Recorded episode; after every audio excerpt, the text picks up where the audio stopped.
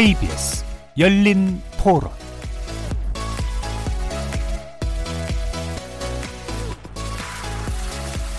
안녕하십니까. KBS 열린 토론 정준희입니다.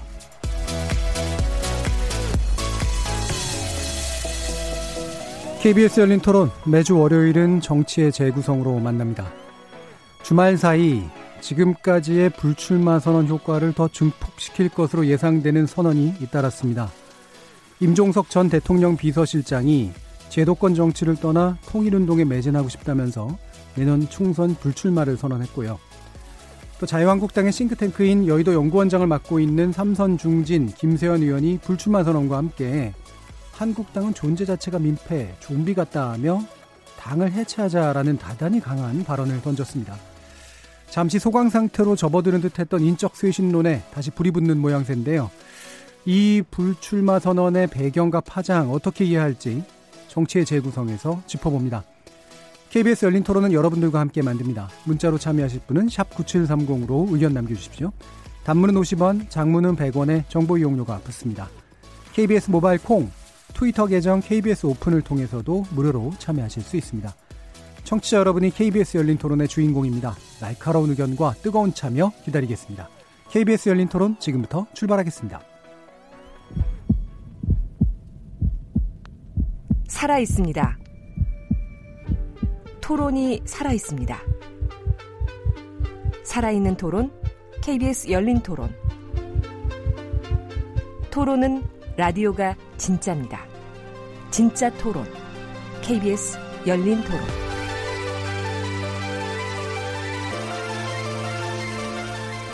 협치는 너무 멀고 대립만 남은 여의도 정치 여기서 새롭게 바꿔봅니다. 정치의 재구성 함께 해 주실 네 분의 논객 소개하겠습니다. 김민석 전 민주연구원장 나오셨습니다. 안녕하십니까. 그리고 이상일 전 새누리당 의원 나오셨습니다. 안녕하세요. 이준석 전 바른미래당 최고위원 함께 하셨습니다. 네, 안녕하십니까. 그리고 김준우 변호사 나오셨습니다. 네, 안녕하세요. 이렇게 네 분과 함께하는 KBS 열린 토론 월요일 코너 정치의 재구성은 영상으로도 생중계됩니다. 유튜브 들어가셔서 KBS 일라디오 또는 KBS 열린 토론 검색하시면 지금 바로 저희들이 토론하는 모습 영상으로도 보실 수 있습니다. 구독 많이 눌러주시고요. 의견도 많이 달아주십시오. 생방송 놓치신 분들을 위해 나중에 팟캐스트 준비되어 있고요. 매일 새벽 1시에 재방송도 됩니다. 자, 이렇게 함께할 방법까지 안내해드렸고 정치의 재구성 본격적으로 시작해보겠습니다. KBS 열린 토론 임종석 전 비서실장의 페이스북 내용입니다. 2000년에 만 34세인 나이로 16대 국회의원이 되었습니다. 어느새 20년의 세월이 흘렀습니다. 저는 이제 처음 정치를 시작할 때 마음먹은 대로 제도권 정치를 떠나 원래의 자리로 돌아가려 합니다. 앞으로의 시간은 다시 통일운동에 매진하고 싶습니다. 저는 오늘 제21대 총선 불출마를 선언합니다.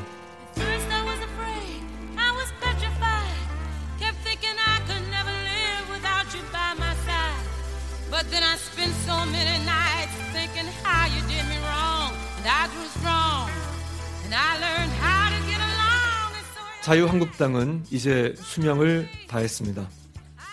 존재 자체가 역사의 민폐입니다. 생명력을 잃은 좀비 같은 존재라고 손가락질 받습니다.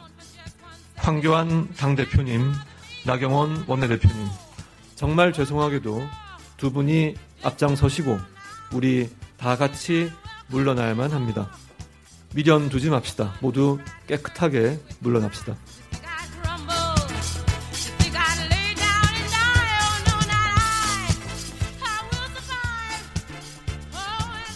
비가 와서 불출마 선언을 결행했다라고 이야기한 임준, 임종석 전 실장의 선언문 중 일부 들어봤고요. 그리고 김세현 의원의 목소리로 또 불출마 선언하는 내용 또 들어봤습니다. 무슨 라디오 드라마 보는 듯한 듣는 듯한 이제 그런 느낌이 들었는데요. 어, 아무래도 이제 이 두 인물들의 중량감이 뭐 기존에 먼저 불출마 선언하신 분들께는 죄송할 수도 있습니다만 어, 이 파장이 좀 더 커질 것 같다라는 그런 느낌 때문인 것 같아요. 어, 그 전망부터 일단 짚어볼 텐데요. 먼저 임종석 전 실장이 약간은 이제 불출마 선언뿐만이 아니라 정계 은퇴까지도 해석됐었던 이제 그런 발언으로 좀 얘기가 나왔는데 일단 기본적으로 어떻게 보셨는지 이야기 들어보죠. 김민석 의원님 어떻습니까? 선거를 앞두면은 사실은 이제 저희가 일일이 기억을 못해서 그렇지 늘 드라마가 있어요. 예. 어, 그게 이제 특히나 결국은 선거의 드라마라는 건 사람이 들고 나고 뜨고 지고 이제 이런 걸로 음. 나타나는데 어 이제 그런 상징적인 드라마의 한 장면들이 이제 또 시작이 되는 거죠. 예. 근데 결론부터 말씀드리면은 저는 임종석 그 전 실장의 그 표명 이것은 저는 있는 그대로 일단 받아들일 음. 필요가 있다. 본인이 그 뭐 비가 와서 불출마를 결심했다 이렇게 얘기 시적인 표현을 했는데 사실 지난 몇 달 동안 여행을 쭉 했잖아요. 예. 저는 아 이렇게 쭉 정치하던 사람이 여행을 하면서 음. 사람들을 만나고 정치를 떠나 있고 여의도에서 떠나 있고 또 청와대에서 떠나 있고 이렇게 하다 보면 보이는 것이 있고 생각되는 것이 있거든요. 아마 예. 이제 그런 과정에서 어, 우리가 이제 뭐 옆에서 평론을 할 때는 이게 아, 뭐 이런 걸 생각한 거 아니냐 저런 걸 생각할 거 아니냐 이럴 수 있지만 그런 계산보다는 본인이 정말 마음에서 이제 모든 걸 백지 상태에 놓고 하는 그런 결단을 한 것이다라고 저는 보고요. 그이 임종석 실장의 경우는 이제 지금 말씀하신 김세현 의원의 경우는 조금 달리 그것이 어떤 세대 교체나 세력 교체를 염두에 두거나 메시지를 던진 것은 아니고 개인의 거취나 진로를 지향한 그런 측면이 있지 않습니까? 일단 거기에 의미가 더 있다고 보는데 그럼에도 불구하고 두 분 다 젊고 괜찮은 분들이기 때문에 어 이게 뭔가 더 변해야 하는 것이 아니냐라는 분위기를 만드는 데는 확실하게 영향을 미치겠죠. 예.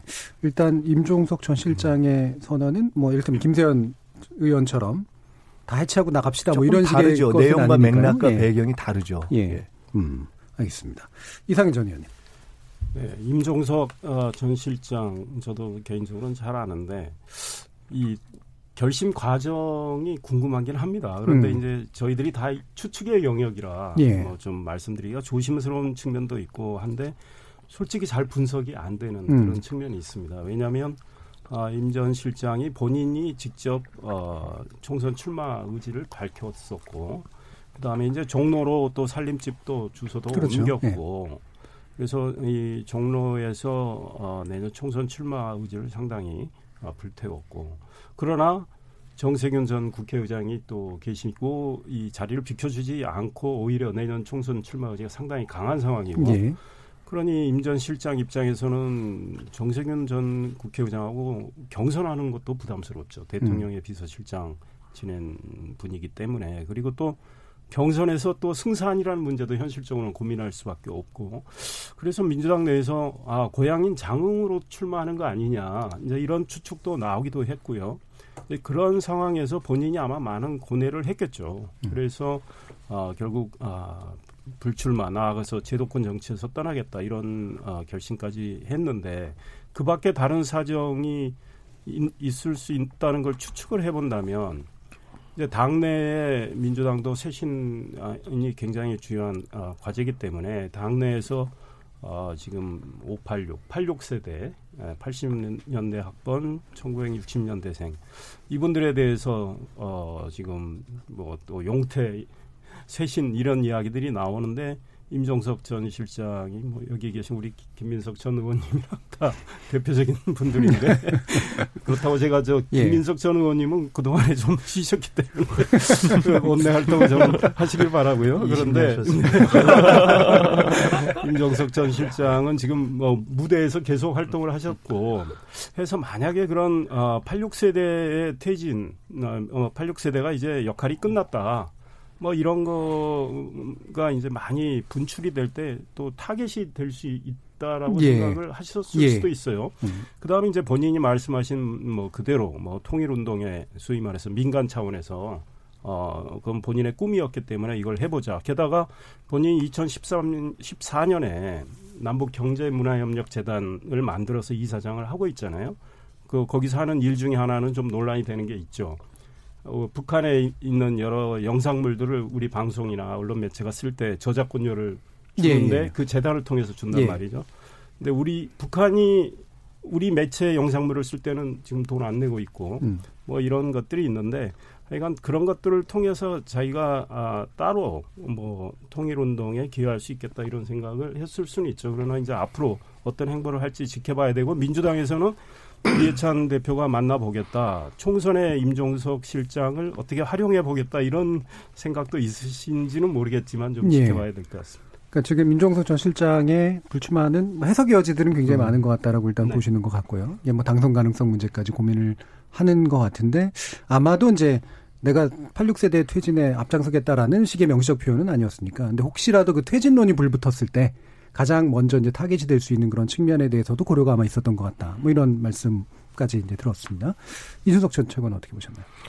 저는 우선 뭐 임종석 실장에 대해서는 개인적으로 잘 모르기 때문에 그 얘기는 뭐 접어두고 근데 김세현 의원은 사실 개인적으로 친하기도 하고 그리고 이제 결국에는 바른정당 출신으로서 또 자유한국당에 복당해가지고 예. 활동을 해왔기 때문에 좀 보자면은 사실 김세연 개인에 대해서 아시는 분들이 굉장히 드물 겁니다 청취자분들 중에서도 왜냐하면 삼선 의원을 지내긴 했지만은 뭐 부산 지역에서 굉장히 뭐 순탄하게 당선되면서 조용히 지금까지 왔거든요. 또 젊은 혁신파로는 알려져 있죠. 그렇죠. 네, 굉장히 그 개혁적 성향이 강한 의원인데 또 김세연 의원의 개인적인 면모를 들여다보면은 이분 이 어떤 느낌이냐면요. 그 유튜브 같은 데 보면 가끔가다 그 골든 리트리버를 화나게 하는 법 이런 영상이 있어요. 그러니까 그 골든 리트리버를 어, 어지간히 갈궈가지고 그게 막 사람한테 짖고 물게 만들기 어렵거든요. 예. 예. 근데 딱 김세연 의원이 그런 느낌인 게 아까 제가 삼선이 될도록 어, 많은 청취자분들이 사실 떠올리기 어려운 그런 상황인 것이 강성 발언이라는 걸 잘 안 하는 스타일이거든요. 예. 그리고 뭐 그거 외에 정치 영역 외에서도 개인적으로 화내는 모습을 좀 본 적이 없어요. 예, 약간 그런 느낌이기 때문에 과연 골든 리트리버가 화를 낼 정도면 무슨 일이 있었겠느냐 했을 때 김세연 의원 같은 경우에는 원래 뭐 세습 정치인이라고 알려져 있긴 하지만은 원래 무소속으로 출마해가지고 자기 아버지의 지역구를 받아온 케이스입니다. 오히려 어 본인에게 공천을 이제 안 주려고 하고 그 전에 다른 사람이 있었기 때문에 무소속으로 출마해가지고 그걸 뺏어온 사람이기 때문에 개인적인 능력도 상상하다 이렇게 봐야 되고 무엇보다도 부산에서 부산 지역에서 그 삼선급 의원 중에서 뭐 다른 삼선급 의원에 비해 가지고 거의 10살, 20살 가까이 젊은 네. 사세주자로 인식되고 있었기 때문에 이게 개인적으로 어떤 불안감의 표출이다 이렇게 오해하는 분들이 있다면은 그건 아니다. 오히려 가장 당선이 유력한 어 자유한국당의 후보였고. 근데 지금 시점에서 이건 있는 것 같아요. 정치를 하면서 김세현 의원이 이제 계속 언급했던 것이 내가 왜 정치를 하고 있는가라는 것에 대해서 이제 40대 이제 초반에 삼선의 고지에 오르고 나서 그런 걸 느꼈다는 거예요. 근데 저는 그 부분에 상당히 공감하는 것이 사실 지금 박근혜 대통령이라는 리더를 상실한 이후의 자유한국당이라는 거는 본인의 제가 몇 번이나 우리 열린 토론에서 얘기했지만은 이념적 지향도 상실했고 예. 무엇보다도 체계를 상실했고 그런 많은 부분을 상실했기 때문에 재정립을 해야 되는데 다들 직면한 선거에서 그것 없이 그냥 어떻게 해보려는 생각을 하고 있다. 그래서 여의도 연구원장으로서 본인이 이제 여러 통계 데이터도 접하고 그런 어떤 근원적인 철학의 빈곤을 이제 잘 인지하고 있기 때문에 이런 판단을 한 거 아니냐. 음. 저는 이렇게 보고 있습니다. 그래서 아마 이건 좀 파란일 겁니다. 황교안 대표가 그 황교안 대표 체제가 들어서면서 어지간한 건 전부 자기 친위 부대를 꾸리려고 하고 그 친황 계열 또는 과거 친박 계열, 구친박 계열에게 이제 당직을 나눠줬거든요. 딱 한 자리. 근데 여의도 연구원장은 비박 성향이고 복당파인 김세현 의원한테 그렇죠. 이제 예. 자리를 줬거든요. 그 말은 이제 김세현 의원을 나름 본인이 포섭해가지고 이런 어떤 젊어지고 무엇보다도 새로운 이념적 지향을 세우는데 좀 일해달라라는 것이었는데 해보고 나서 도저히 이제 전 안 되겠다라는 음. 것을 정면으로 반박한 거니까요. 황교안 대표는 본인의 용태론까지 나온 입장이니까 예. 굉장히 지금 난감한 상황이 됐다 이렇게 봅니다. 음, 어쨌든 김세현 의원이 가지고 있는 어떤 특정 측면을 내부로 끊어내려고 이제 황 대표는 생각을 했는데 네, 도대체 내부에 무슨 일이 있었기 그렇죠. 때문에 골든 리트리버가 화- 화난 거냐. 음. 이거는 앞으로 자유한국당이 들여다봐야 될 문제입니다. 그러니까 일- 아무리 혁신적인 성향이라도 일반적으로 이런 발언을 하는 스타일은 아니었다라는 아, 전혀 거죠. 아닙니다. 예. 네. 예, 김준호 변호사님. 일단 임종석 전 실장님부터 얘기를 하면 어제 했던 효과는 두 개인 것 같아요. 원인이야 우리가 모르니까 하나는 어, 청와대 출신의 다수 출마론에 대해서 좀 교통 정리가 필요하다는 의견들이 있었는데 그게 예를 들면 청와대 예전 청와대 출신이지만 양정철 원장과 백원우 비서관 두 명의 불출마로는 좀 성에 안 차는 감이 있었는데 여기서 임종석 실장의 불출마까지 하면서 민주당 총선 기획당이 쓸 수 있는 쇄신 카드나 교통 정리의 폭이 좀 넓어졌다라는 음. 이제 효과가 하나가 있는 것 같아요. 일단 청와대 쪽을 좀 제어한다. 네, 예. 86그룹도 마찬가지고 음. 지난번 총선에도 뭐 사실 뭐 최재성 의원도 불출마했었는데 재보궐 때 들어오셔가지고 좀 약간 좀 세긴 했지만 어쨌든 그런 면에서 좀 의미가 있을 것 같고 두 번째는 저는 사실 어제 집에 있다가 김세현 의원 불출마를 보고 나서 아 이건 좀 크다라고 음. 되게 생각을 했는데 임종석 실장님 불출마 같이 돼서 좀 묻힌 감이 있어서 김세연발 보수 쇄신을 좀 물타기 한 감이 효과 있다. 의도치 어, 않게. 네, 의도 의도인지 의도치 않겠는데 음, 음. 굉장히 그래서 사실은 한국당 혹은 보수 혁신 통합의 어, 얘기들이 좀 밥상머리에 올라가려고 하는데 그냥 갑자기 양당이 모두 좀 뭔가를 내려놓고 뭔가 선거 준비를 하고 있다는 걸로 약간 프레임이 바뀌더라고요. 제가 딱 보기에 인식이. 그러니까 아마 어, 좀 오비락인데 국민적으로 봤을 때는 그냥 이 두 개가 오늘 방송처럼 같이 묶이게 되니까 말하자면 각자 좀 훨씬 더 큰 임팩트를 원했을 텐데 김세현 의원 같은 경우도 어쨌든 본인이 직을 던지면서까지 예. 좀 던지고 싶었던 메시지가 좀 퇴색된 감이 있지 않나 싶고 김세현 의원이 던지고 싶었던 거는 결국은 어 그 지난주에도 저희가 얘기했지만 보수 통합의 길이 자유한국당 해체하고 신당 창당의 형태로 다른 지대에서 만나는 모양새가 제일 바람직한 거 아니냐. 지금 현재 어 그 황교안, 나경원 리더십으로는 좀 보수 혁신이나 재통합의 기운이 좀 어, 분명치 않고 충분치 않으니 본인이 좀 가장 가진 게 많고 가장 부러울 게 없는 의원이 던지면서 이제 던지려고 나름 어, 큰 메시지였던 것 같아요. 그래서 그래서 예. 김찬호 의원 좀 아쉽지 않을까. 지금 말씀을 듣다 보니까 둘 다 파장이 있는데 임종석 실장의 경우는 지금 말씀하신 뭐 어, 86에 대한 어떤 세대 교체 또는 당 지도부에 대한 세력 교체 또는 지금 이제 우리 변호사님 말씀하신 청와대 출신에 대한 일정한 제어 효과까지도 결과는 있을 수 있는데 본인의 의도나 계산에서 그거를 주로 담았다고 저는 보기는 어렵다고 보고요. 예. 그런 어떤 메시지라는 측면에서는 아까 어, 얘기한 것처럼 김세현 의원의 경우가 저 의도와 메시지 방향은 상당히 명료한 것들이 있죠. 그러니까 예. 당내 세대 교체, 당내 세력 교체, 음. 그리고 보수 통합에 있어서의 일정한 물꼬를 트려는 것까지도 있는 것 아니냐.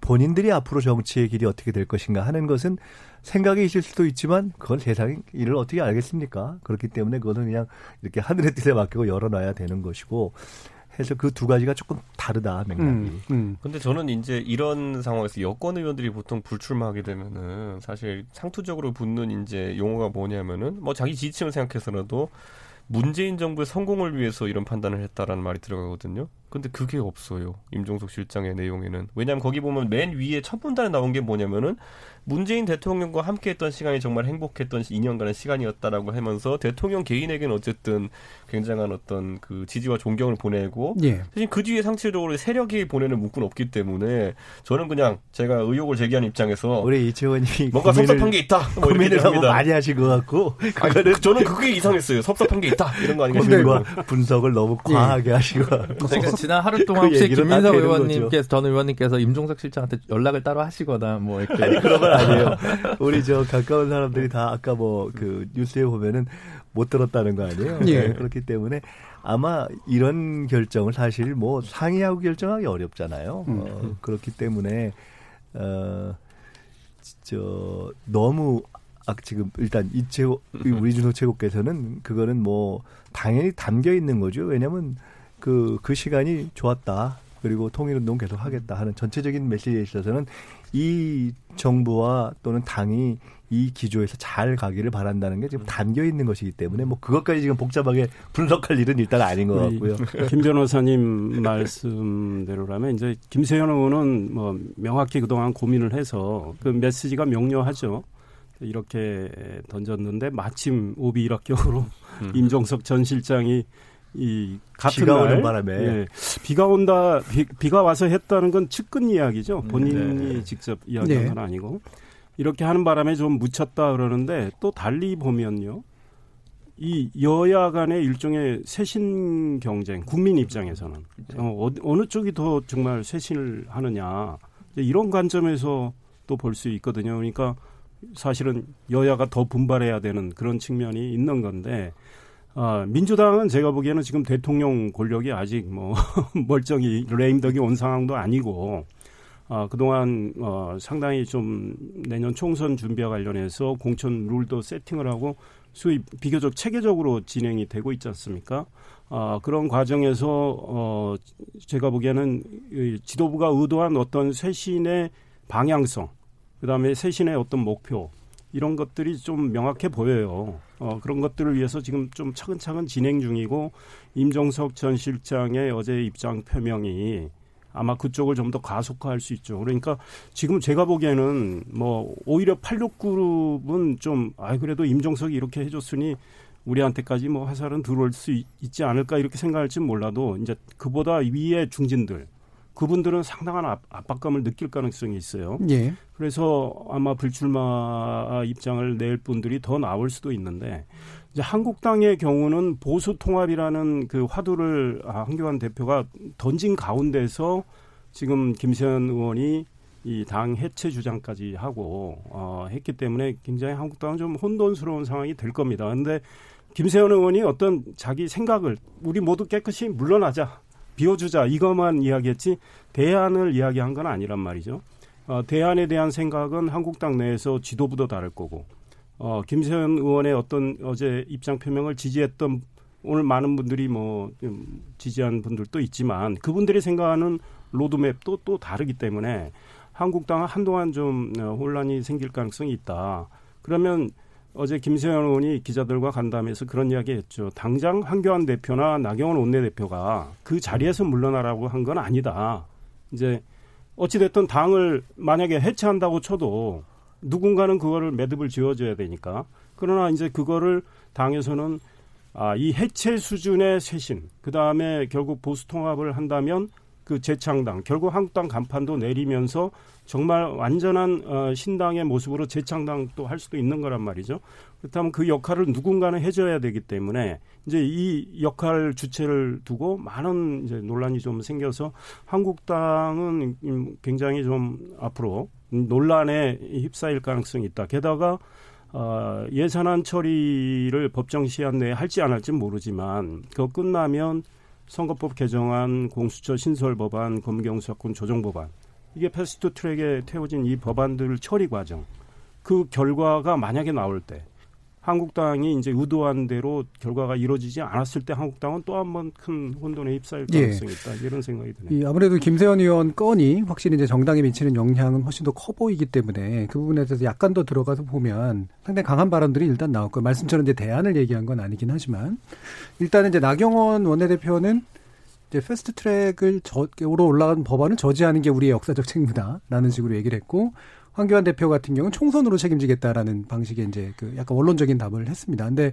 뭐 이 정도가 이제 현재 끝낼 수 있는 정도겠지만 아마 내부에서 흔들림들은 있을 거란 말이에요. 대체로 어떤 식으로 삐져나올 것 같으세요? 저는 시작되었다 이렇게 음. 보는 게 자 다시 한번 되짚어 보자면 2012년 총선을 앞두고 그 이준석이 복귀할 때 등장하는 시점이죠. 예. 이정석이 예. 등장하는 시점이 2011년 12월 26일입니다. 예. 그 말은 뭐냐면 그 전에 11 2011년 10월 26일에 박원순 시장이 서울시장 당선된 선거 이후에 홍준표 대표의 뭐갓 당선된 홍준표 대표의 리더십이 의문을 받으면서 11월 말쯤에 이제 속된 말로 끌려 내려옵니다. 음. 거의 뭐 당내에서 이제 홍준표로는 총선 못 치른다. 뭐 이런 굉장히 홍준표 대표가 이렇게 모욕적일 수도 있는 뭐 해보기도 전에 날 물러나라 그러냐. 총선 때 내가 결과 안 좋으면 나도 물러나겠다. 이런 식으로 홍준표 대표가 한 예. 거였지만은 결국 12월쯤 되면은 11월 말에 12월 초가 이제 보통 12월 중순이 되면 예비보 등록을 해야 되기 때문에 그때쯤 되면은 굉장히 당내 인사들과 또 출마 의향자들의 그게 예민해져 있습니다. 그런데 거기서 대안을 제시하지 못하면은 황교안 대표도 본인의 거취 문제, 김세현 의원이 언급했던 그러니까 뭐 당 대표를 물러나라는 건 아니지만 불출마 선언 등의 어떤 일신한 용단이 있어야 된다라는 것들 그리고 그 외에는 또 있으면 비대위원장을 데리고 와라 아니면 그것을 가름하기 위해서라도 당신이 봤을 당신과 상호 보완적 결합을 할 수 있는 좋은 선대위원장을 데려와라. 뭐 이런 식의 압박이 이제 가시화될 거로 보이거든요. 그러니까 저는 황교안 대표가 현실적으로 뭐 사실 한 번도 출마 안 해본 분이 불출마하기도 참 웃기잖아요. 그러니까 저는 그런 선택보다는 앞으로는 굉장히 집중해가지고 인적 쇄신 또는 인재 영입에 아마 골몰할 것으로 보입니다. 예. 그리고 그 성과가 생각보다 빨리 나와야 될 것이다. 음. 예를 들어 아까 제가 언급했던 공천심사위원장이나 선대위원장급의 인물들 음. 같은 경우에는 지난번 박찬주 대장 영입 실패가 한 번 있기 때문에 굉장히 대중의 지지를 받을 수 있는 인물로 데리고 와야 되는 게 이제 숙명이거든요. 근데 반대로 우리가 봤을 때 그게 가능하겠냐는 것도 이제 의문이에요. 예. 보면은 사실 이 두 가지 못지않게 1호 인재 영입도 중요했었는데 그때 그렇게 많이 대중의 구미를 당길 만한 인물들 개개인은 훌륭한 분들이지만은 그렇게 있지 않았거든요. 그렇기 때문에 앞으로 제가 봤을 땐 11월 말, 12월 초 요때까지가 아마 자유한국당에서 선거를 나가고자 하는 분들의 어 데드라인이 아닐까 심리적 데드라인 음. 그렇게 되면은 제가 기억할 때는 12월 초에 이제 홍준표 대표가 물러나고 12월 말에 이제 박근혜 비대위 체제가 들어섰으니까요. 많은 사람들이 갖고 있는 경험이 뭐냐면은 그때도 늦지 않았다. 그러니까 그때도 잘 만들어서면 네, 그때도 그러니까 12월까지도 만약 황교안 대표가 뭐 탁월한 리더십을 추가로 보여주지 못한다면은 예. 그때 늦지 않았다. 그때라도 엎자라는 느낌이 더 음. 강하게 들 수 있다. 그래서 저는 앞으로 황 대표가 여기에 대해서 굉장히 고민이 많아질 거로 보입니다. 한- 왜냐하면 지금 11월 초부터 띄워놓은 국면은 보수 대 통합이라는 국면이었는데 예. 거기서도 생각보다 신통치가 않았어요. 왜냐면 이게 자기는 인재 영입 이 실패 이후에 회심의 카드로 꺼내들었는데 여러 이견들도 노출되고 무엇보다도 협상 테이블에 앉지도 못했거든요. 그렇기 때문에 저는 이제 그 고민을 안고 한 1, 2주를 보낼 것으로 보입니다. 음. 그 2011년 새누리, 새누리당과 지금의 한국당은 좀 다른 측면이 예. 지금 바른미래당 손학규 대표 절대 안 물러나잖아요. 음. 끌어내릴 수가 없잖아요.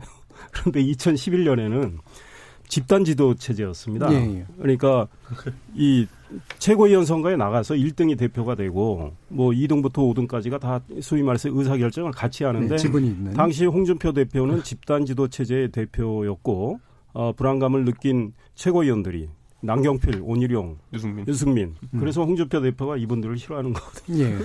최고위원직을 던져버리니까 음. 그- 그냥 집단 지도 체제 그 자체가 무너져 버렸어요. 예.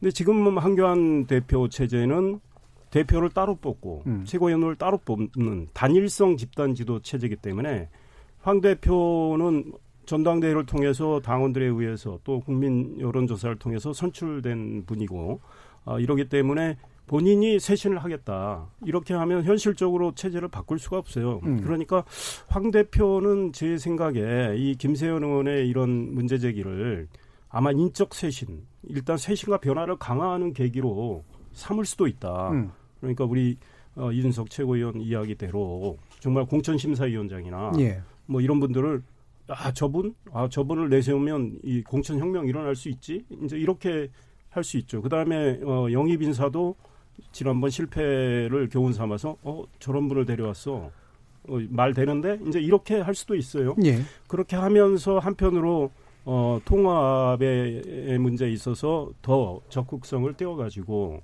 어, 정말 나중에는 아, 누가 봐도 아 이게 한국당이 그대로 뭐 일부 어, 뭐 유승민 의원이나 일부 세력과 그냥 단순 소통합하는 수준이 아니고 아 완전히 보수를 재건하는 수준으로까지 가서 통합을 하고 정말 완전히 재창당한 이런 느낌을 준다면 어, 선거는 치러볼 수 있죠. 그러나 예. 이제 그런 리더십이 발휘될지는 우리가 지켜봐야 되는 그 거죠. 정도면 굉장히 잘 그려진 그림인데. 아니 근데 제가 여기서 한 가지 지적하고 싶은 예. 게그 민주당이 총선기획당을 출범시키면서 모두 예측을 뛰어넘게 뭐 총선기획당이 대단한 자리는 아닙니다. 그런데 네. 금태섭 의원을 어제 총선기획단에 넘어인해 가지고 굉장히 잘한 총선기획단 인선이라는 평가를 받았거든요. 그러니까 저는 마찬가지로 황 대표가 지금 아까 말한 선대위원장이나 아니면 공천과 공천심사위원장을 굉장히 외부에서 뛰어난 사람을 영위할 자신 없으면은 김세현 의원이 가장 뛰어난 카드로 부상하는 겁니다. 지금 이 상태에서. 오히려? 예, 음. 왜냐하면 사실 뭐 제가 봤을 때는 지금 상황에서는 굉장히 강한 리더십과 그런 판단 능력을 가진 공천심사위원장의 선대위원장이 필요한데 뭐 제가 봤을 때는 골든 리프티버도 옆에다가 뭐 갈기 달면 사자처럼 보일 수 있고 제 생각에 충분히 굉장히 국민들의 각인을 준 어떤 그런 불출마 선언문이었기 음, 때문에 불출마를 하는데 선대위원장은 하는. 저는 가능하다고 뭐 봅니다. 그거는 예. 사실 이한구 의원도 예. 지난 총선 때 불출마하고 공천심사위원장을 했죠. 그러니까요. 삼선이셨고 그래서 근데 오히려 이제 그런 생각을 해봤어요. 저는 전혀 그런 생각을 못했었는데 아까 음. 도대체 김세현 의원을 누가 건드렸을까라고 이준석 최고위원께서 힌트를 주셔서 음. 박덕흠 의원이었나요? 초재선 의원들이 삼선 이상 영남을 다 김태흠 의원이, 아, 예. 김태훈 불출마해라. 음. 그러면 김수현 의원도 불출마 대상 아니에요. 초재선에서 갖다 박으면 제일 젊은데 사실 지역구 의원 중에 아마 거의 범보수 다 합쳐 보수에서는 뭐 다섯 손가락 안에 젊으실 거예요. 아마 뭐 47세. 예, 네, 유이동 네, 의원님이나 몇 분 정도가 더 어리거나 뭐 이럴 건데 그러니까 이제 근데 영남 삼선이잖아요. 불출마해야 될 거 아니에요. 되게 이상하게 된 어떤 물 밑에 부딪히면 오히려 사실은 세대 교체의 선두 주자로 좀 당해서 간판을 내세우거나 아니면 또 이랬을 수 있죠. 아, 그래 김세현 네가 저그 이미지도 좋으니까 수도권 출마를 해라. 뭐 이렇게 누가 험지. 이제 예, 음. 예, 이렇게 얘기했을 수도 있고 사실은 음. 이제 부산에서 더 키워야 되는 사실은 이제 정치인이라고 보는 게 더 맞을 텐데 그래서 그런 것들도 있지 않았을까라는 이상한 음모론이 음. 갑자기 좀 스쳐 지나갑니다. 근데 어 말씀하신 대로 어쨌든 저는 김세현 의원이 그리고 외부 인사보다는 당내에서 큰 인사가 당의 혁신을 주도하는 게 제일 좋다면 김세현 의원이 좀 뭐 공천을 좀 책임지는 그런 자리 또 현재 여의도 연구원장이시긴 하니까 근데 오히려 보수 혁신을 바라시는 분들은 굳이 본인이 불출마하는 것보다는 오히려 본인이 자진해서 험지를 출마하겠다고 얘기를 한다거나 아니면 뭐 이런 식으로 좀 카드를 내 비쳤을 수도 있었는데 본인이 굳이 불출마라는 카드를 쓴건 예. 본인이 얘기한 대로 좀 조금 지친 부분도 없지 음. 않아 있지 않을까 그런 음. 성정의 분들이 계속 버티기에 우리 국회 환경이 좀 녹록지 않은 것도 사실이 아닐까 싶기도 해서 저는 이걸 김세현 의원 건도 사실은 이후에 본인의 정치적 포지션을 확장하기 위한 카드로 본인이 이렇게 던진 것 같지는 않아 않다. 보입니다. 예. 예. 예. 김민석 의원.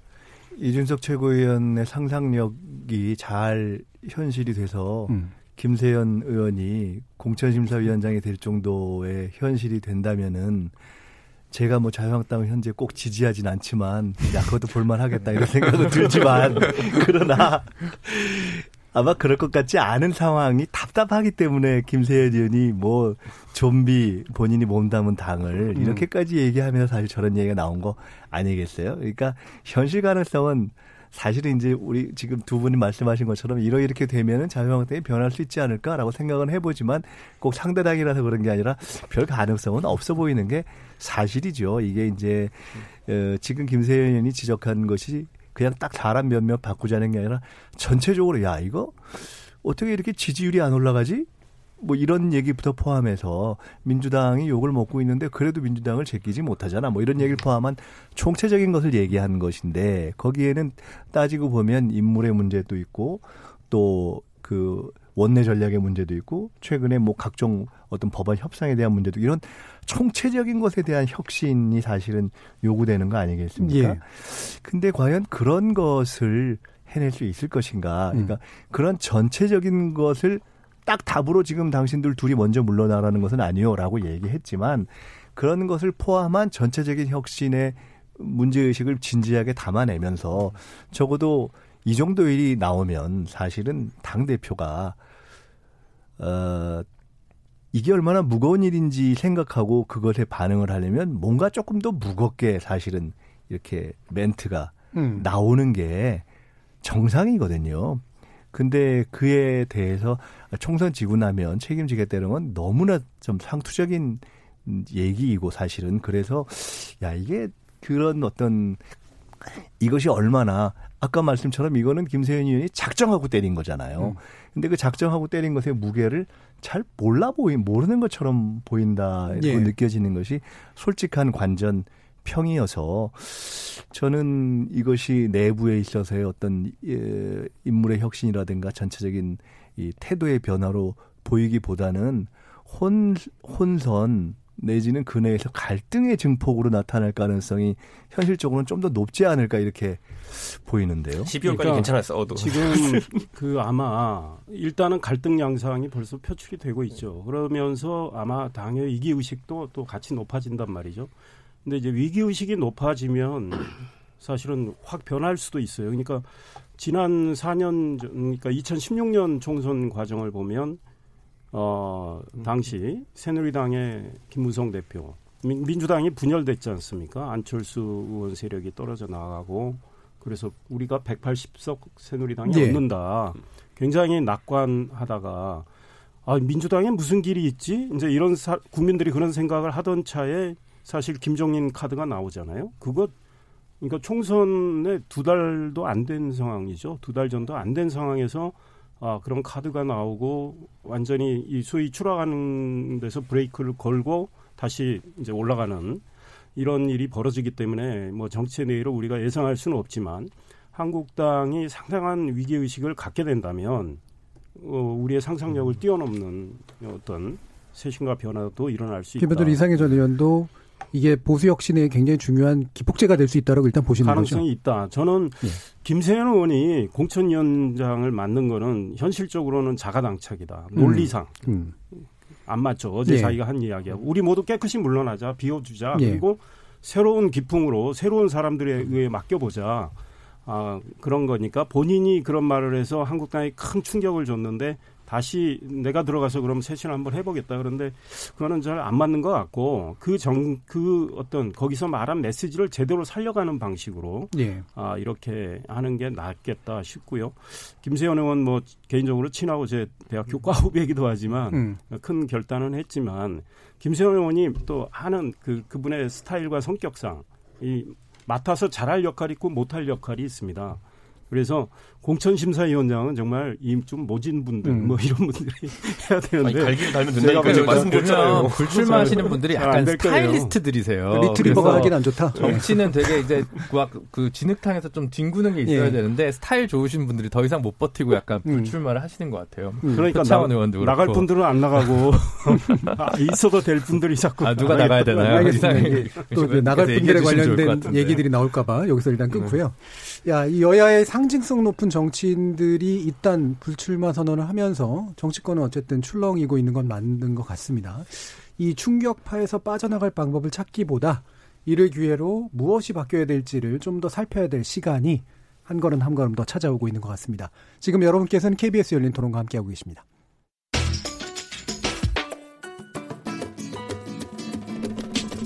묻는다, 듣는다, 통한다. KBS 열린 토론. 듣고 계신 청취자 여러분, 감사드립니다. 들으면서 답답한 부분은 없으신가요? 궁금한 점은요? 그렇다면 함께 토론에 참여하시죠. 유료 문자 샵 9730을 이용하시면 됩니다.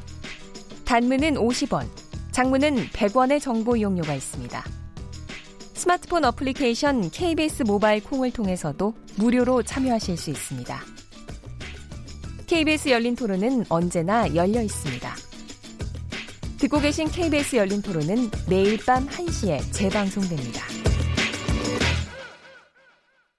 자, 그럼 우리 토론 진행되는 동안 청취자들이 보내주신 의견 들어보고 가죠. 송아랑 문자캐스터. 안녕하십니까. 문자캐스터 송아랑입니다. 청취자 여러분이 보내주신 의견 소개해드리겠습니다. 유튜브로 Justice by Cassandra님. 임종석 전 실장의 불출마를 존중합니다. 다만 정치인을 바꾼다고 정치가 바뀌는 것은 아닙니다. 선거 때마다 40% 이상의 정치인이 바뀌었으나 정치는 바뀌지 않았습니다. 정치제도 개혁을 말하는 사람이 필요합니다. 콩아이디 K7529로 시작하시는 분, 임종석, 김세연 두 분의 결정 존경합니다. 너무 세속적으로 해석하지 말았으면 좋겠습니다. 두 분의 결의가 물타기가 아니라 정치권 속으로 전파되길 바랍니다. 문자로 9191님, 떠날 사람은 안 떠나고 일할 사람은 떠나네요. 8350님, 지금 국회의원들 속은 어찌되든 나만 당선되면 돼 아닐까요? 언론은 시끄러운데 국회는 조용하네요. 유튜브로 허도행님, 김세연 의원은 다음을 보는 것 같은데요. 지금 지도부가 워낙에 일을 잘해서 라는 의견 주셨고요. 3597님, 김세연 의원의 뼈 있는 말을 내부 총질로 규정하는 한 한국당 미래는 없습니다. 쇄신에 대한 답을 내야 합니다. 라는 의견 주셨습니다. 지금 방송을 듣고 계신 청취자 여러분이 시민 농객입니다. 계속해서 청취자 여러분의 날카로운 시선과 의견 보내주세요. 지금까지 문자캐스터 송아랑이었습니다.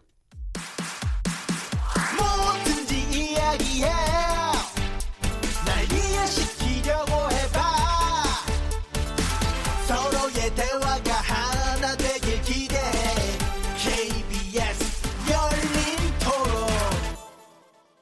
정치의 재구성 이상일 전 의원, 김민석 전 민주연구원장, 김준우 변호사, 이준석 전 바른미래당 최고위원 이렇게 네 분과 함께하고 있습니다. 이 시간 영상으로도 생중계되고 있는데요. KBS 모바일 콩 보이는 라디오를 통해서 보실 수 있고요.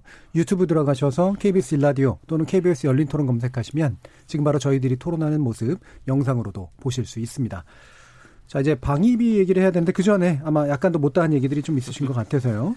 뭐 심상정 의원의 그 세비 삭감 안도 좀 나오고 그다음에 이런 식의 일단 불출마 선언이 누군가에게는 내부 총질이라고 이제 비판받기도 하고 또 누군가에게는 사실은 또 이렇게 덤으로 그냥 한꺼번에 쓸려 넘어가는 상황들, 좋은 사람들이 그렇게 되는 일들도 충분히 있을 수 있기 때문에 어떤 식으로 좀 수용되길 바라시는지 한번 뭐 의견 듣죠. 예, 김준호 변호사님.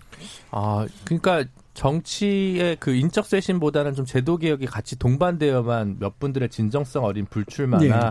사태가 이제 반영될 수 있을 거라고 보고 뭐 그게 뭐 제가 매일 주문처럼 얘기하는 선거제도 개혁일 수도 있고 뭐 음. 국회 특권에 대한 개혁 이 부분일 수도 있고 어 뭐 여러 가지 그 문제 제기랑 실험과 정책 대안은 사실은 오랫동안 논의가 많이 된 것 같습니다. 근데 그거를 어, 정하는 그 혹은 결단하기가 되게 좀 어려운 구조로 되어 있는 게 현재 국회 질서 같고요. 예를 들면 해외처럼 뭐 선거구 획정 같은 거를 국회가 아닌 바깥에서 하게 한다든가 이렇게 지금 계속 현역들의 그리고 재출마를 어, 하려고 하는 분들의 강한 이니셔티브가 인정되는 그런 이제 구조에서는 계속 이, 이 방법이 이제 무한으로 반복될 수밖에 없는 무한 루프가 계속될 수밖에 없어서 음, 선거제도 개혁도 필요하지만 뭐, 뭐 심상정 의원이 최근에 계속 강하게 얘기하는 뭐 각종 특권 폐지나 지금 여의도 앞에서 또 원외 정당이지만 녹색당에서 천막 농성을 하고 있거든요. 그래서 그런 다양한 그 국회 세비 문제에 대해서 또 막 소득세 문제까지 막 얘기를 하고 계신데 그런 부분들이 좀 국회에서 이번에 좀 혹은 21대 국회에서라 좀 제발 좀 논의가 됐으면 하는 믿을 어, 믿기 어렵지만 어쨌든 이- 일어나면 이- 좋겠다는 소박한 바람이 있습니다. 네. 이 바람 뭐 전 좋은 바람이라고 생각하는데 가능하다고 보세요. 이- 지금 남은 국회에서 저는 이미 국회는 지금 쌓아놓은 뭐라 될까요? 일들 처리하기도 어려운 예. 정도의 여야 극한 대립 상황이 되었고 저는 지금 이제 선거법 같은 경우에도 저는 뭐직 그걸 통과시키려고 하는 범 여권도 이게 최종안일 거라 생각하지 않는다면서 가고 있고 음. 야권은 절대 반대로 이제 가고 있는 상황이기 때문에 사실 굉장히 불행한 상황입니다. 앞으로 한 달도 안 되는 시간 안에 선거법이 결판이 날 텐데 최종 안도 모르고 있는 상황에서 국민들은 여기에 대한 지지 의사를 어, 표명해야 되는 상황이니까요. 전 그래서 앞으로 뭐 김준호 변호사가 이야기한 정치개혁 관련 법안들 꼭 저는 이제 지적하고 싶은 게 사실 여야 모두 공이 싸잡아서 비판하자면은 4년이라는 시간이 있었습니다. 그런데 결국 이 패스트트랙이 지금 진행되는 논리도 그 우리 흔히 가면 하는 건데 이제 노래방 가면 마지막 1분 뜨면은 끄고 다른 노래 넣어야 된다는 압박이 생기거든요. 예. 근데 무슨 노래인지도 모르고 대충 넣어놓은 거예요 지금. 왜냐면 지금 이 안에서 한 곡 부르려면 무조건 지금 넣어야 된다. 시간의 논리 가지고 패스트트랙을 태워놨기 때문에 이런 일이 발생하고 있다 이렇게 보고 저는 굳이 말하자면은 선거법 개정 이렇게 마지막 노래 부르는 것처럼 돼가 가지고는 계속 영구히 부르 뭐 불우한 상황이 나올 수도 있으니 좀 이제는 물 건너간 것이 아니냐는 생각이 날 정도로까지 다급한 상황이 됐다 이렇게 예. 생각하고 다만 심상정 대표가 이번에 세비 삭감이라고 하는 것들 이렇게 보면은 심 대표께서 선거구제에 대해 가지고는 자유한국당이 270석을 줄이는 거를 포퓰리즘적이라고 비판했으면서 음. 세비 줄이는 거에 대해서는 포퓰리즘적으로 나오는 게 음. 결국은 저는 본인들이 원하는 선거제를 통과시키기 위해 가지고 또 소신과 철학을 버리고 있는 것이 아닌가. 둘 다 포퓰리즘이다라고 보시는 거예요? 아니 저는 270석으로 줄이자는 거 비례 없애자는 예. 것도 헌법적으로 말이 안 되는 얘기고 그래서 자유한국당이 비판받는 거 아니겠습니까? 음. 그와 동시에 세비를 줄이자고 하는 것은 저는 도저히 1년 전만 하더라도 안타깝게 정치자금법으로 인해 가지고 노회찬 대표께서 돌아가셨는데 그 당의 진심이라고 좀 믿기지가 않습니다 보면은 오히려 정치에 있어 가지고는 정치한 사람들이 합법적으로 정치자금을 모금할 수 있는 경로도 열어주고 아니면은 세비를 어느 적정 수준을 확보해 가지고 부정한 돈을 받지 않고 정치할 수 있는 환경을 만들자라는 정의당의 예. 당론- 당론인 줄 알았거든요. 근데 이거는 굉장히 뜬금없는 이야기고 또 이걸 선악 구도로 정치 가져가는 게 너무 안타까운 게 여기에 동참하면 선이요 아니면 악이다 이런 구도를 만들려고 하고 이게 저는 왜 심 대표께서 이런 카드를 꺼내셨는지 잘 모르겠습니다. 예, 김민석 의원님 어떻게 보세요? 근데 이제 정치에 있어서 현실론이 중요하지만 그러나 끊임없이 뭔가를 혁신하려고 하는 노력이 굉장히 의미가 있는 것 음. 아니겠어요? 예. 지난번에 저희가 과연 총선에서 뭐가 어, 이슈가 될 거냐 이런 음, 의논을 할 때 제가 결국은 어떤 것이 구체적인 이슈가 될지 모르지만 그래도 결국은 국민은 최종적으로 혁신하고 개혁하는 쪽을 선호하고 선택하지 않겠냐 이런 말씀 드린 적이 있는데 저희가 아까 얘기했던 임종석, 김세현 두 분의 얘기를 하면서도 제가 느꼈지만 두 분의 개인적인 고민이나 의사가 어쨌든지 간에 결과에 있어서는 어쨌든 그것이 혁신에 영향을 미치는 긍정적인 쪽을 국민들이 바라는 것 아니겠어요? 그렇기 때문에 지금 결국은 각 정당이 선거법에 있어서도 여러 가지 현실론에 여러 가지 얘기를 할 수 있지만 조금 더 혁신적이고 개혁적이라고 보이는 쪽으로 가도록 우리가 노력을 해야 하고 그리고 그 심상정 대표 의 얘기는 물론 선거구제와 연결돼 있는 것이긴 한데 저는 개인적으로 세비의 인상 방식이라든가 보여지는 숫자라든가 이런 것에 있어서 우리가 조금 더 엄격하게 이렇게 제약할 필요가 있지 않는가라는 생각을 좀 해왔고 뭐 공천제도에 있어서도 지금까지 어, 뭐 민주당의 경우는 상대적으로 지금 이걸 룰로 확정을 네. 했지만 이렇게 제도화하는 것이라든가 또는 지금 이번에 부분적으로 나오는 어떤 인물 교체의 문제를 잘 받아들여서 어, 개인적인 결단을 하는 분들은 좀 더 고민하고 이런 여러 가지가 어우러지는 종합적인 어, 혁신의 노력 이런 것들을 하여간 종합적으로 하는 것이 바람직할 뿐만 아니라 결국은 국민들이 그쪽을 선택하게 될 음. 것이다라는 생각을 저는 하게 됩니다. 그럼 이번에 국회 회기에서 실질적으로 법안 법화될 수 있는 영역도 있고 사실은 이제 일단은 방향만 정한 채 선거로 일단 승부받는 뭐 이런 것도 있을 거 아니에요? 두 가지가 다 결합돼 있다고 보시는 거죠. 그렇죠. 예, 예.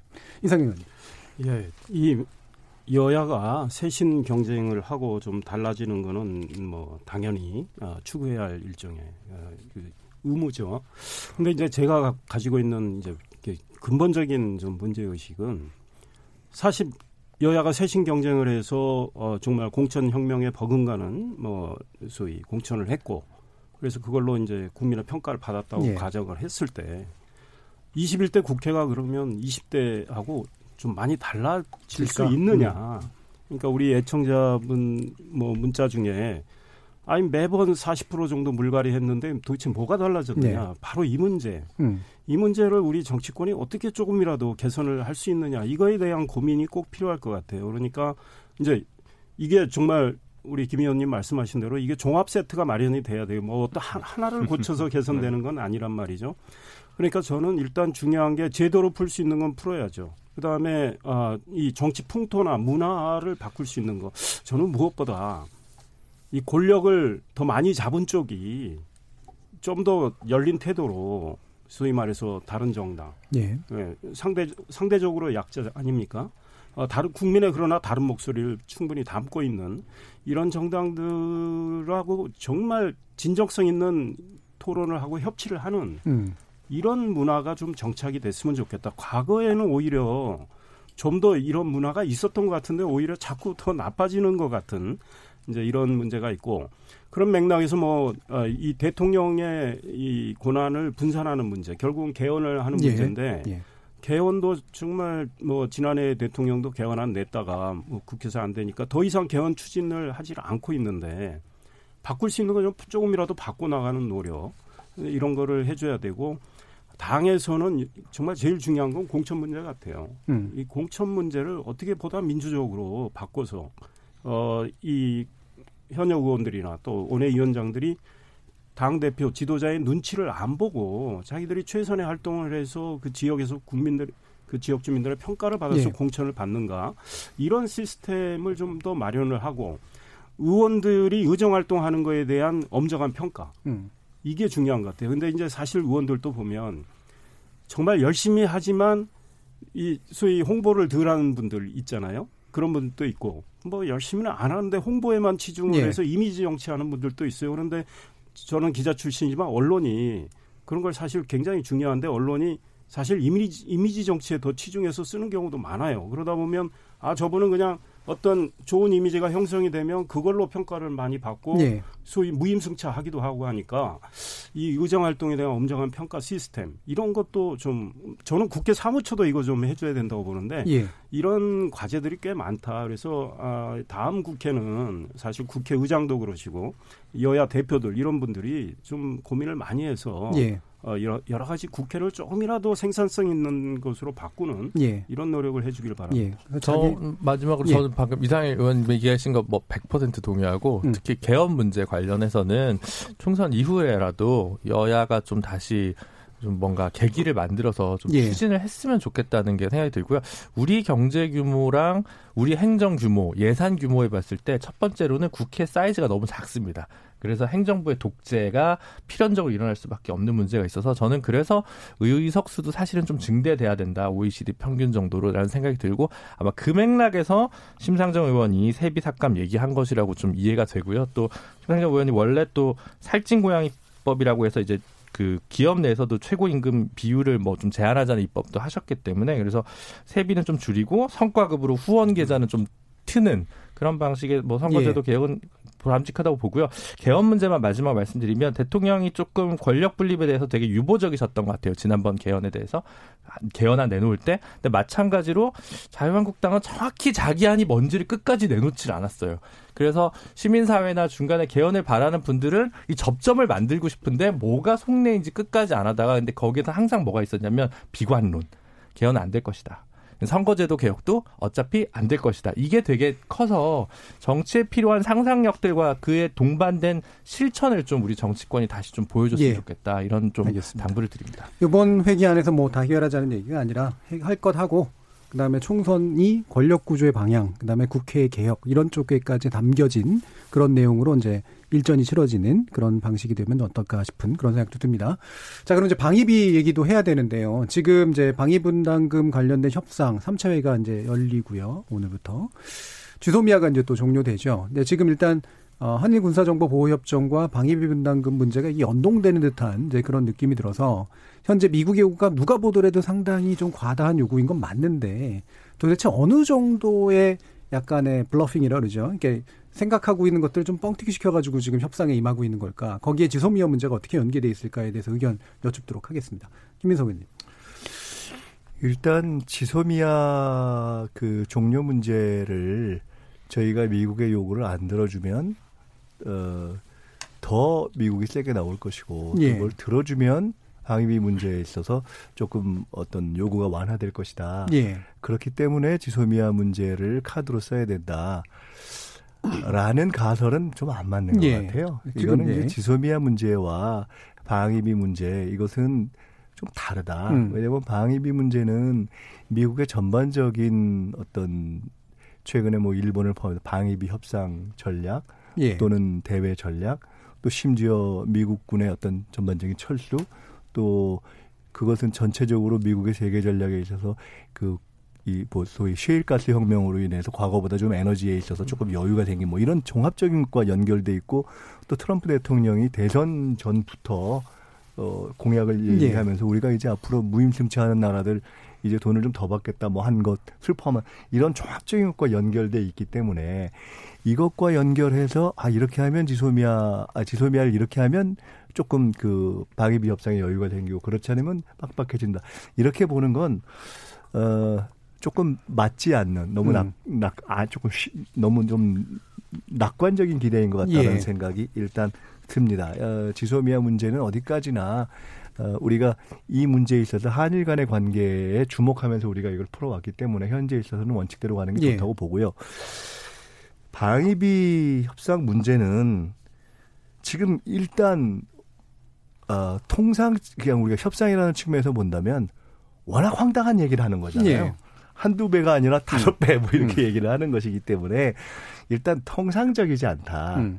그러면 통상적이지 않을 때는 이건 뭐냐? 이건 결국은 디테일을 갖고서 아 이게 왜저 세부 항목으로 맞냐 아니냐를 따지는 것이 아니라 큰 판과 큰 틀을 바꾸려고 하는 의도이기 예. 때문에 이건 조금 달리 바라보고 접근할 수밖에 없다. 음. 결국은 우리로서도 한편으로는 큰 그런 어떤 프레임에 대해서 어떤 프레임을 갖고 대응할 것인가에 대한 프레임 논리를 짜야 되고 또 한편으로는 이건 상당히 빡빡한 대결일 수 있다라는 것을 예. 인지하고 의지를 상당히 아주 결의를 강하게 하고 갈 수밖에 없고 또 한편으로는 요 문제와 관해서만큼은 사실은 그야말로 우리가 외교에 여야가 없다고 하지만 전형적으로 이건 여야 없이 받쳐줘야 할 사안이고 특히나 이 사안이 국회에서 행정부가 협상을 하는 데 있어서 힘을 이렇게 예. 뒷받침돼야 되는 것이기 때문에 비중돼야 되는 대상이니까. 예. 우리 입장에서는 그런 큰 프레임에 대한 논리, 그러니까 뭐 가령 어제까지 뭐 5% 10% 이렇게 가던 걸 몇 배로 이렇게 한다는 건 사실 상대 측에서도 논리에 무리가 생기는 거잖아요.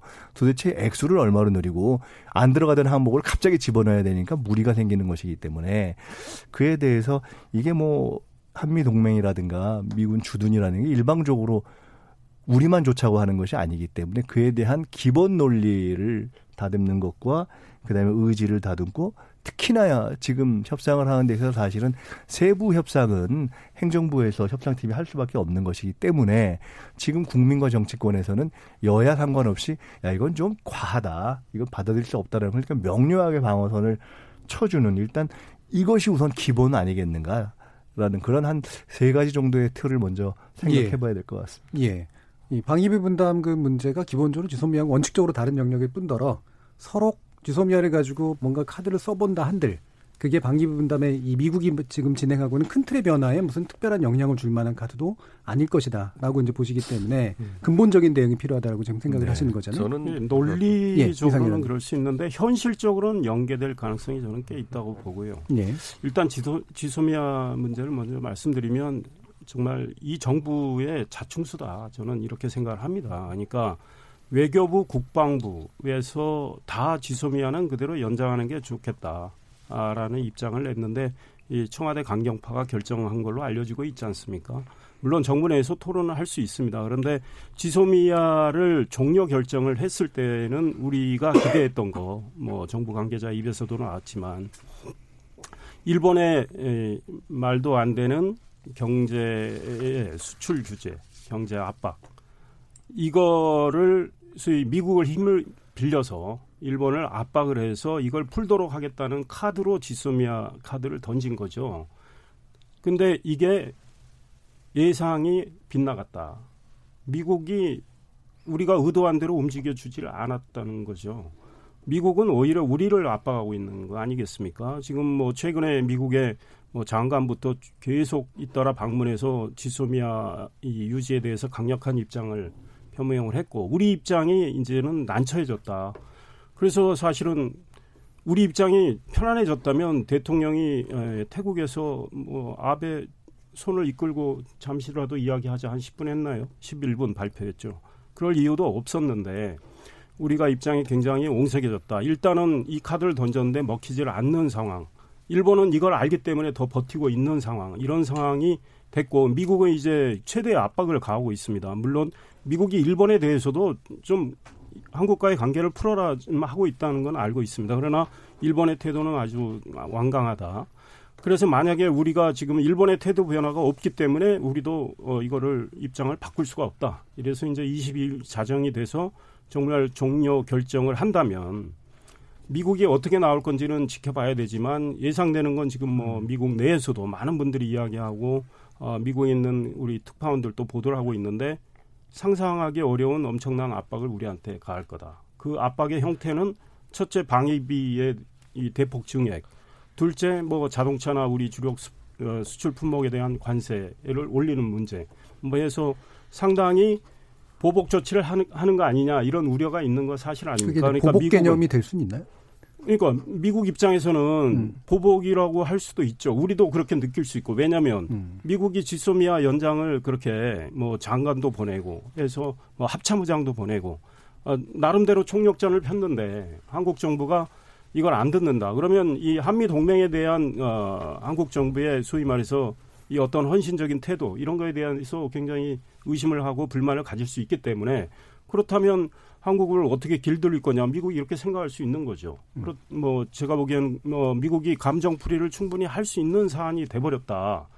아 그런 것까지 염두에 두고 50억 달러의 방위비 분담을 트럼프가 요구를 했는지 몰라도 미국 내에서도 이건 너무 과도하다는 예. 지적이 나오고 있죠. 그래서 CNN 같은 경우는 미우의 관계자 말을 인용해서 트럼프가 거부당하기 위해서 이 액수를 내놓은 거다 이런 예. 말까지 나왔단 말이죠. 그다음에 미국의 국방부 관계자들도 굉장히 이 난처하게 생각하고 있다. 이 액수를 맞출 방법이 없잖아요. 우리가 예. 지금 1조 한 400억 내고 있는데 그걸 다섯 배 이상 요구를 하니 그러면 무슨 명분으로 돈을 더 내라고 할 건가? 계산서에 목록에 이게 들어가지 주한 미군 주둔군 주둔 비용의 일부가 우리를 부담하기로 우리가 부담하기로 돼 있는데 예. 계산서에 이게 도대체 낼 수가 없으니 미군의 역외 활동 한반도 외 다른 곳에서의 활동 비용까지 내게 하겠다는 거 아니겠습니까? 아 그래 그래서 결국은 제가 보기엔 미국이 이걸 끝까지 관철하기는 어렵다고 봐요. 예. 그러나 굉장한 압박을 가기 때문에 우리로서는 어 협상을 이제 뭐 인내심을 가지고 해야 되겠죠. 그러니까 예. 우리는 가능한 한 아, 연내 협상이 안 되더라도 내년 초까지 좀 끌고 가겠다는 입장인데 미국은 연내 하겠다는 입장인 것 같고 사실은 우리의 이제 버티기가 중요한 시점인데 얼마나 버틸 수 있을까 예. 이제 이런 것들이 상당히 걱정이 되는 예. 측면이 김준우. 변호사 어떻게 보세요? 아니요, 제가 뭐 하려는데 옆에서 김민석 의원님 막 쓰셔가지고 예. 뭔가 좀 아, 아니, 얘기를 아니, 하셔야 될것 예, 같아요. 괜찮아요. 말씀하세요. 예. 더 정리할 시간 아니. 아니, 아니, 아니, 아니, 김준우 변호사 생각이 없으신 것 아니, 같아요. 아니, 아니, 그건 아니고. 아, 저는 근데 항상 예. 변호사가 외교안보 문제에 대해서 이렇게 저렇게 얘기하는 게 좀 청취자들한테 격에 맞지 않는 것 같아서 좀 그런데 전 개인적으로는 어, 원래 군사적 봉보 보호협정 지소미아 필요한지 잘 모르겠다는 입장이었고 예. 사드도 꼭 샀어야 되나라는 배치했어야 되나라는 것도 솔직히 좀, 좀 의문이 좀 있어서 이 50억 불이면 그냥 오- 저기 자주 국방을 할 수 있을 것 같아요. 음. 저 무기 다 사고 용병을 들여서라도 할 수 있을 것 같아서 이렇게 너무 이렇게 일희일비하지 않았으면 좋겠고 외교가에서 보면 예를 들어 대표적으로 지금 브렉시트만 해도 굉장히 긴 시간 동안 협상을 하고 있지 않습니까? 그래서 방위 분담금 부분에 대해서는 재조정이 필요할 수도 있겠죠. 미국 입장에서 보면 그래 어떤 미국 특유의 혹은 어, 트럼프 이후의 외교 관계, 대외 관계 정책에 따라서 어, 각국의 부담을 더 늘리는 방식으로 갈 수는 있겠지만 어, 이 부분에 대해서는 좀 조야가 합의를 좀 해서 아까 김민석 의원님 말씀대로 좀 길게 보고 해야 되지 이거를 뭐 이제 너무 짧게 빨리 해서 호들갑 해가지고 뭐 할 문제는 아니지 않나 이런 시한 내좀 협상한다고 이런 게 굳이 전혀 그럴 필요 없다. 없을 것 예. 같다고 저는 생각하고 있습니다. 예. 그. 저희가 사람 간의 관계랑 국가 간의 관계가 뭐 동일한 원칙에 따라서 이루어진다 보기는 어렵지만은 그래서 일반적으로 어떤 사람이 싫어진다는 얘기는 그동안 누적됐던 것들이 마음에 안 드는 게 많았던 거예요. 그러니까 지금 예를 들어 이 방송을 들으면서 이준석 욕하는 댓글이 달린다 하더라도 제가 특정 발언을 오늘 잘못해서 하는 것보다는 제가 누적돼서 그냥 뭐 그분을 불편하게 했을 가능성이 높아요. 그런 근데 거죠. 방위비 문제는 사실 그렇지 않죠. 저는 지금 그 그러니까 미국과의 트럼프 큰 틀에서 특유의 bluffing이라고 보는 아니요, 더 저는 크지 않나요? 사실은 이거를 오히려 큰 틀에서 한미 관계가 위, 위기에 놓여 있다고 봐야 되는 것이. 그럼 일본한테는 왜 그렇게 해요? 저는 일본에 대해서도 당연히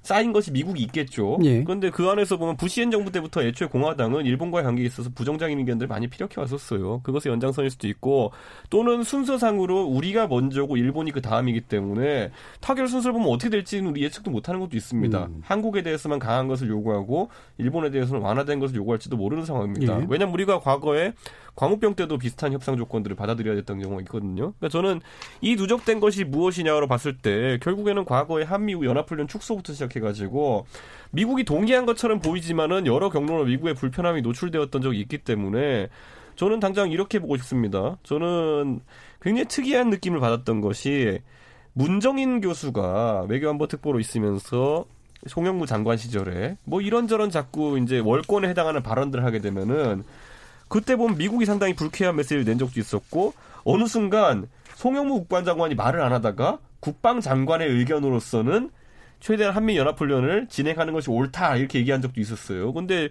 최근에 무슨 일이 있었냐면은 정경두 장관이 원래 야당한테 좀 비판을 많이 받는 인사입니다. 장, 그, 장군 출신이 왜 그렇게 정무적인 판단을 많이 하냐고 비판을 많이 듣는 인사거든요. 근데 이번에 야당 의원의 질의에 대해 가지고 지소미아는 최대한 유지되는 것이 옳다고 본다라는 발언을 했어요. 그러니까 이게 살살 불안한 게 국방장관이 우리 이 정부에서는 소신 발언하면 그 다음부터 뭐 잘리는 경우가 있더라고요. 그래서 살살 불안하긴 한데 어쨌든 저는 이 맥락에서 봤을 때 지금 문재인 정부가 하는 큰 틀에서의 행위가 지금 미국과의 불협화음을 노출시키고 있고 아까 언급되었던 인사이긴 하지만은 문정인 그 교수가 대사로 내정되었다가 사실상 철회된 것에 대해서도 이면에 대해서도 얘기가 많이 나오고 이 큰 틀에서 지금 이제 어긋남을 이제 이야기해야 되는 것인데 예. 어떻게 보면 사법적 절차 진행하는 것처럼 이렇게 하고 있어요. 사법적 절차로 진행하면요. 사실 검사와 판사는 전에 있던 사건에 영향을 받으면 안 되니까 그냥 한번 완벽하게 이겨버리면 되는 거 아니냐 이런 식으로 이제 외교 관계에 접근하고 있는데 저는 미국과의 관계에 있어가지고 지금 뭐 벼랑 끝 전술 우리가 쓰겠다고 나서는 거 아니겠습니까? 결국 미국도 뭐 인도 태평양 전략에 있어 가지고 한국과 일본의 존재가 필요하니까 뭐 자꾸 상대를 분석해서 자극하는 발언들을 하고 있는데 저는 그 이전에 지금 과연 미국과의 한미 관계가 지금 큰 틀에서 옳은 방향으로 가고 있냐에 대해서 어떻게 해야 돼요? 저는 아 저는 이렇게 봐요. 저는 지금 보면은 더 오히려 넓은 범위로 북중로와 붙으면서 한미 일이 멀어지는 거 아니냐는 이 단어에 대해 가지고 예. 저희가 명시적으로 봤을 때 그런 경향성이 보이고 있는 것에 대해 가지고 지금 지적을 하고 그 있는 틀 것이고 자체를 바꿔야 된다. 저는 그 외교의 틀 자체가 바꿔야 되는 게 예. 최근에 홍콩 사태에서 드러났듯이 과연 북중로의 질서라는 것이 우리와 호환되는 체제가 될 수 있느냐, 호환되는 예. 질서가 될 수 있느냐 이런 근본적인 문제에 대해 가지고 대통령께서는 중국 목을 꼬아야 된다 그러고 박원순 시장은 말에 파리밭이 붙어가지고 가야 된다고 하느니 이런 발언 자체가 굉장히 친중적이고 굉장히 기존 질서를 짝이 무시하는 형태의 발언 자체가 이런 음. 상황을 불러오고 있다고 봅니다. 친중적이다. 예, 예. 김민석 의원 어떻게 보세요? 자, 지소미아를 종료하는 것이 옳으냐 그르냐. 그다음에 지소미아를 종료하지 않았으면 좋겠다는 미국 얘기를 들어주면 방위비 협상이 거의 없던 아예 요구를 제기하지 않거나 없던 것처럼 말랑말랑해질 것이냐. 그다음에 기존의 한미 동맹과 관련한 우리가 대미 정책을 잘해 왔느냐.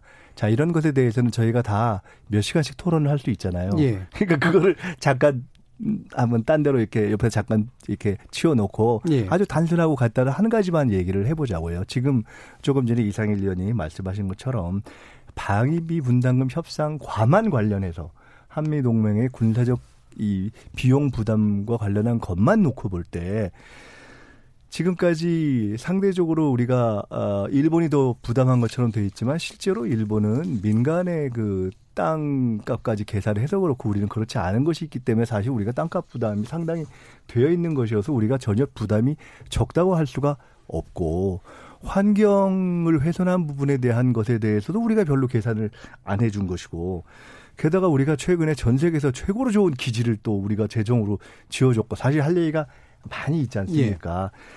그렇기 때문에 갑자기 이걸 몇 배씩 이게 늘려서 지금 내놔라라고 얘기를 할 때 조금 전에 이상일 의원님이 말씀하신 것처럼 우리가 한미 간의 어떤 한미 공동의 어떤 안보 영역에 해당하는 것에 벗어날 수 있는 역외 활동까지를 계산하지 않으면 아무리 우리가 생각을 해서 계산을 해봐도 계산해서 청구서 내기가 어려운 지금 상황이고 근데 갑자기 아니 같이 이렇게 저집 하나 놓고서 같이 공동으로 계약해서 운영하다가 다섯 배를 요구하는 게 현실적으로 불가능한 얘기잖아요. 예.